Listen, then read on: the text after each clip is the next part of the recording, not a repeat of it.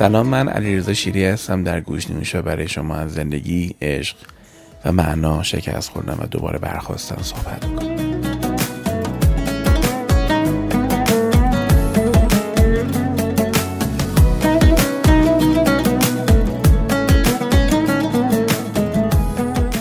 مدتیه که این مصنوی تاخیر افتاده و اونجوری که باید شاید شایسته شما شنوندگان عزیزم نتونستم گوش نیوش پر کنم. ولی دیگه امشب گفتم باید هر طور شده ساعت الان فکر می‌کنم دوازده نیمه شب پنجشنبه شب در یک بهمن ماه سال 98 که دارم این حرف رو تقدیمتون می‌کنم.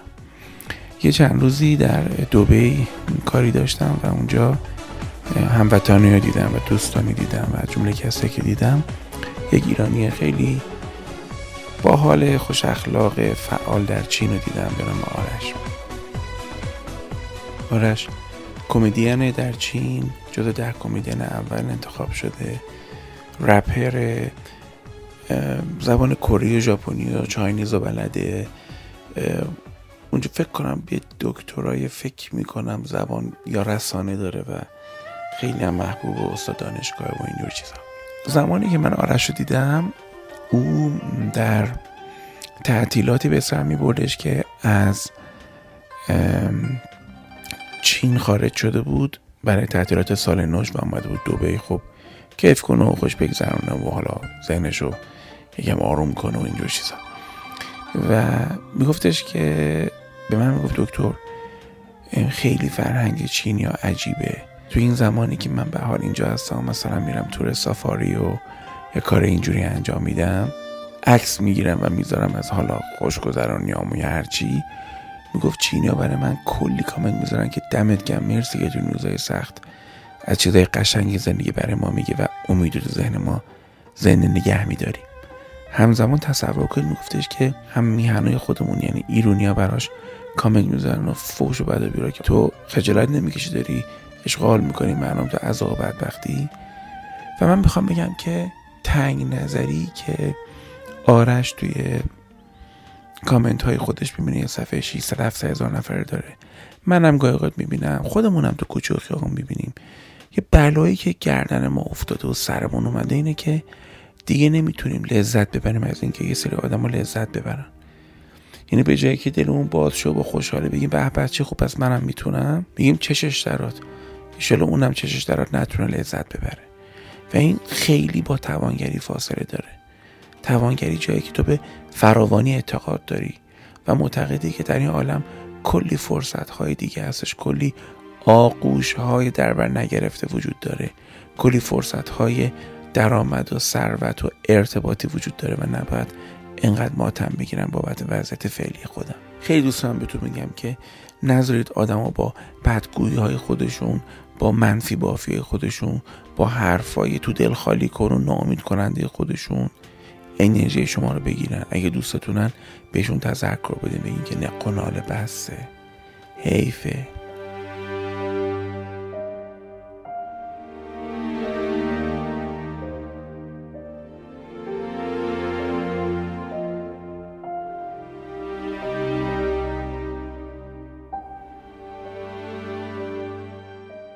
یکی از چیزهایی که من فکر کنم که جامعه ما نیاز داره واقعا دربارهش فکر کنیم بارها من دربارش نوشتم درباره اینه که اگر کسی به هر دلیلی مهارتی داره نبوغی داره هر چی که داره برای اینکه دوچار بادکردگی و خودشیفتگی نشه باید احساس مسئولیتش رو بیشتر کنه و دقت و مداقع خودش رو بیشتر بکنه که حالا اون خدمته یا اون کاره یا اون سازه یا هر چیزی که داره رو بتونه بهتر اجرا کنه. این در واقع چیزی هستش که جلوی فروپاشی روانی خودش رو می‌گیره. فرد بفرمایید مثلا فرض کن آدمی میادش جلوی خیابون یا جلوی منو می‌گیره میگه فلانی دمت گم مثلا اون بحث رو قشنگ گفتی. خب این به من میگه منم خوشم میاد لذت می‌برم. چیکار کنم که یه وقت با این تعریف کردن ها مبدل نشم به یه آدم نفهم غیر قابل انتقاد باد کرده به قول این یونگیا میگن inflated ego. راهش اینه که بیام. در واقع بگم که من چه مسئولیت بیشتری دارم در قبال مطالعاتم در قبال چه می‌دونم فایلی که دارم ضبط می‌کنم. یا این تنها راهشه که من با ایجاد احساس مسئولیت بیشتر در خودم آورده ها و دستاورده و achievement های خودم رو مبدل کنم به یه چیزی برای رشد خودم. نه یه باری رو دوشم که منو خدای نکرده از مسیر تعادل خارج کنه. خب اینو برای خودم اول گفتم یه سوزن به خودم زدم که حالا شروع کنیم جوال دوز زدن به بقیه.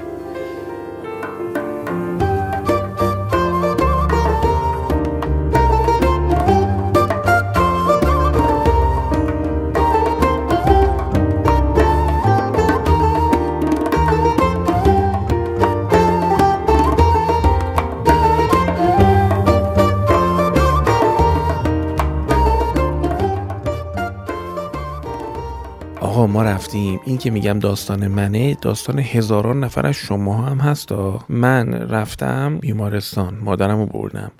یه مشکلی داشته این مشکل گوارشی. بستری شده بعد گفتن آقا جراحی می‌کنم. بعد از جراحی یه چند ماه گذشته و می‌بینیم که رفتم دیدنشون می‌بینم که صورتشون رنگ پرید هسته بهشون میگم که مادر جان شما چرا اینجوری شدی؟ میگه نه پسرم امروز دارم چه میکاپ نکردم سفید آب سرخاب نزدم. بعد شک می‌کنم میفرستمشون آزمایشگاه یا آزمایشگاه فردا. یه جایی تو تهرون چه آدمای با حال درست حسابی مسئول و واقعا آدم حسابی. از آزمایشگاه زنگ زدن به من میگن که دکتر شیری هموگلوبین مادرت چهار و شیش دهمه. و اگه شما اگه بچه های طبیب و درمانگر اینا باشه می‌دونن که هموگلوبین نرماله خانم بالای دوازده باید باشه. چهار و شیش دهم مثلا لب مرگه. بعد حالا بنده خدای عروسی هم رفته بودش یه جایی. از وسط عروسی گفتم این ماشین می‌گیره مستقیم از وسط عروسی بردمش تو بیمارستان. بستری شدن صحبت کردم با استادم آقای دکتر محسن رضوی. مریض رو تو سرویس ایشون بستری کردیم. حالا بررسی که حالا کم خونی از چیه اینا. خلاصه تهیش بهتون بگم عمده خونی که از دست رفته بود ناشی از اون عمل قبلی بودش که حالا اون جراح درست حسابی انجام نده بود یا پیگیر نشده بود که آقا مثلا یه ما بعدم بیا یه چکت بکنم اینا. بعد حالا همینا رو گفتم برداشتم مریض رو بردیمش پیش دکتر دیگه گفته آره من اینو عمل می‌کنم. برین صبح سلام میگم ناراحت میشم. برین صبح 8 میلیون نقد اسکناس بگیرید وردارید بیارید توی مطب بدیم به ما. بعد اینو از فلان دستگاه از فلان کس بخرید. بعد یارو مثلا جراح قدیمی. انقدر من از این نوع کار کردن از این حالت کار کردنی که توش نه شعنی نه شعونی بعد انگار مثلا رفتیم چه می‌دونم به خود قالپاق آدم بخواد بخره شاید مثلا قشنگتر بادم برخورد کنن نه اینکه داریم در مورد جون مریض صحبت می‌کنیم. که خب بالاخره ما انجام ندادیم. یعنی ما احساس کردیم نه این که نشد که. بعدم حالا مثلا یه چک کردیم ریویو خونیدیم که مریضا میگن که نه خیلی مثلا کارش هم درست نیست و خیلی هم آسیب زده. می‌دونی می‌خوام چی بگم؟ می‌خوام بگم خوب قشنگ کار بکنیم. خوب بابت اینکه شهرت پیدا می‌کنیم تو جامعه. نمیگم ارزون فروشی کنیم نه. نه اصلا نوش جونت. هر کاری می‌کنی نوش جونت. ولی نباید برخوردات قشنگ نباشه. اینو دوست دارم میگم. چه اشکال داره تو به نفع میگی نه. به هر دلیل. و این نه رو می‌تونی با شأن و بگی با تواضع بگی با احترام بگی. من خودم سال هاست که خب نمی‌رسم ویزیت نمی‌رسم بکنم مثلا نمی‌کنم. من که به میگن اونایی که حالا خودم می‌خونم آخرش متاسفم یه چیزی میگم بخاطر اینکه من می‌خوام بگم بابا من آدمم هستم. من فقط دکتر شیر نیستم من آدمم. اونی که یادتون میمونه که من شرمندم نتونستم مریض تو ویزیت بکنم قربونت برم. حالا اگه دستم برسه آدم معرفی می‌کنم. می‌دونی؟ می‌خوام بگم بچه اگه بتونیم تو نهایی که به آدم میگیم کار مردمم را بندازیم یه جورایی این قشنگه. یا رو توی اداره تو توی سوالی میپرس. خب؟ بله تو می‌تونی بگی نه و به کار دیگه برس ولی اگه بگی نه بلنشی ببرش اتاق فلانی یه دونه سفارش کوچولو بکنی ها حتی اگه کار رو انجام نشه چیزی که با خودش هم می‌کنه اینه که آقا هنوز امید هست هنوز آدم حسابی توی مملکت هستش. ما خودمون باید دست هم دیگر رو بگیریم. به همین میزان. اصلا بگو هفته دو روز اینجوری باش. بهتر از اینه که هیچی نباشیم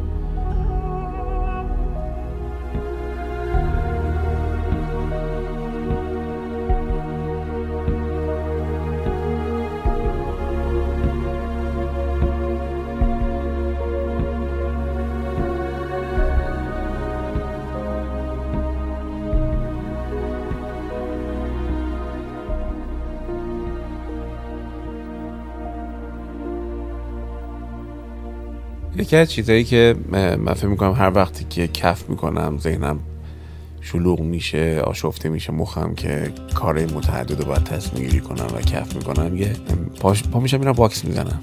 کفشامو خیلی هم بهم حس خوبی میده. یعنی نمی‌دونم فکر می‌کنم هر جور تمیز کردنی به آدم حس خوب میده. حالا احتمالا یه نفر مثلا آشپزخونه تمیز می‌کنه یه نفر کمد تمیز می‌کنه یه نفر میز مرتب می‌کنه که اینا اینا واسه منم هست.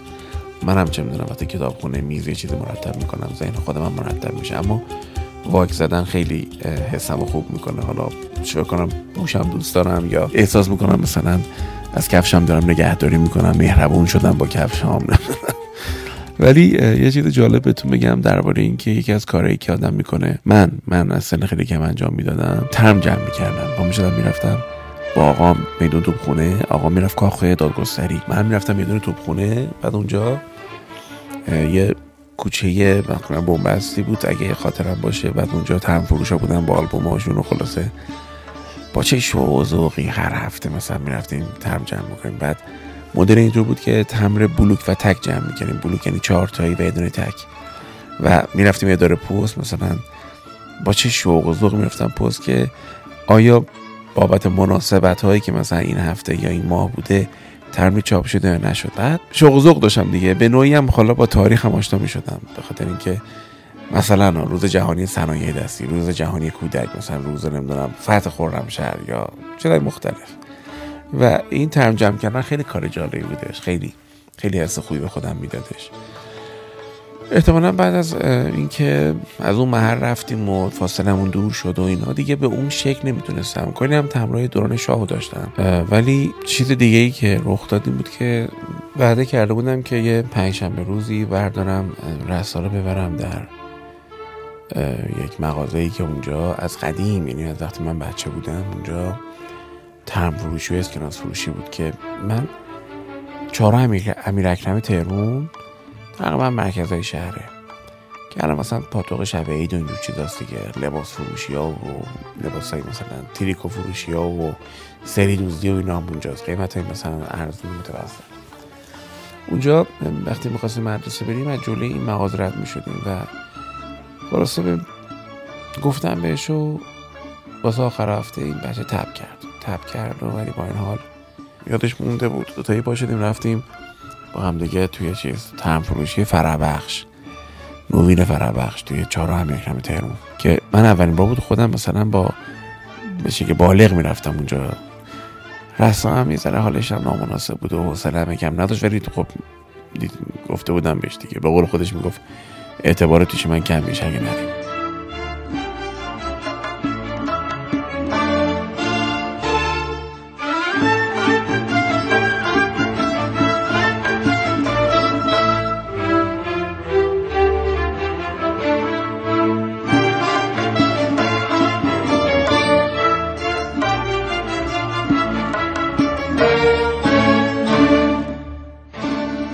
دیگه رفتیم اونجا و اون محمود آقای فربخش که همسن سال من بود 44 5 ساله بودش و با حوصله نشست واسه ما.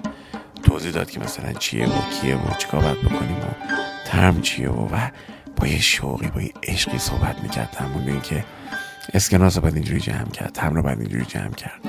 بعد با اونجا متوجه شدم که در تمام سالهایی که من جا موندم مثلا از سال 60 هفتش به بعد دیگه نتونستم ترم جمع کنم. همه اینا رو به شکل خیلی زیبا و دقیق همش هست.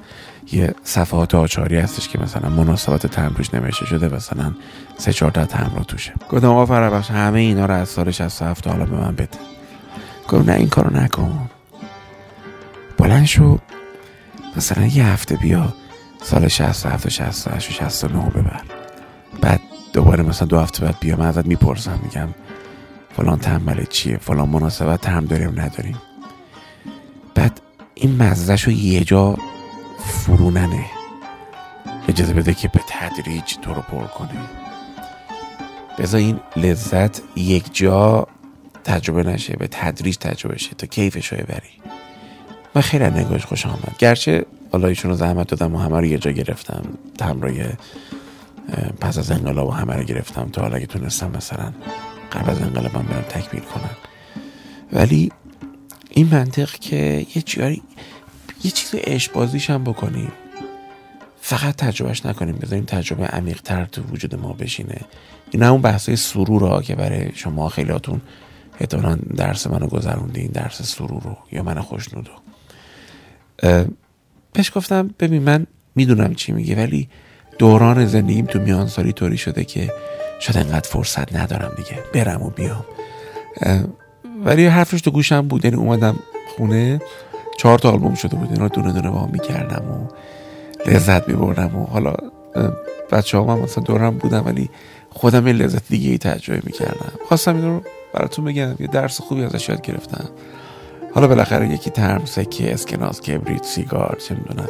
به شرط دیگه آدم بدبخت نشه توش که زندگیشو به بازه و نتونه کرمش آدمو نگیره چیزای جالبی هم واسه اینکه آدم ذهن خودش بتونه اونجا مرتب کنه یکم از روزمرگی فاصله بگیره و بتونه یک دوباره با یک حال بهتر برگرده به مسئولیت ها و وظایفش.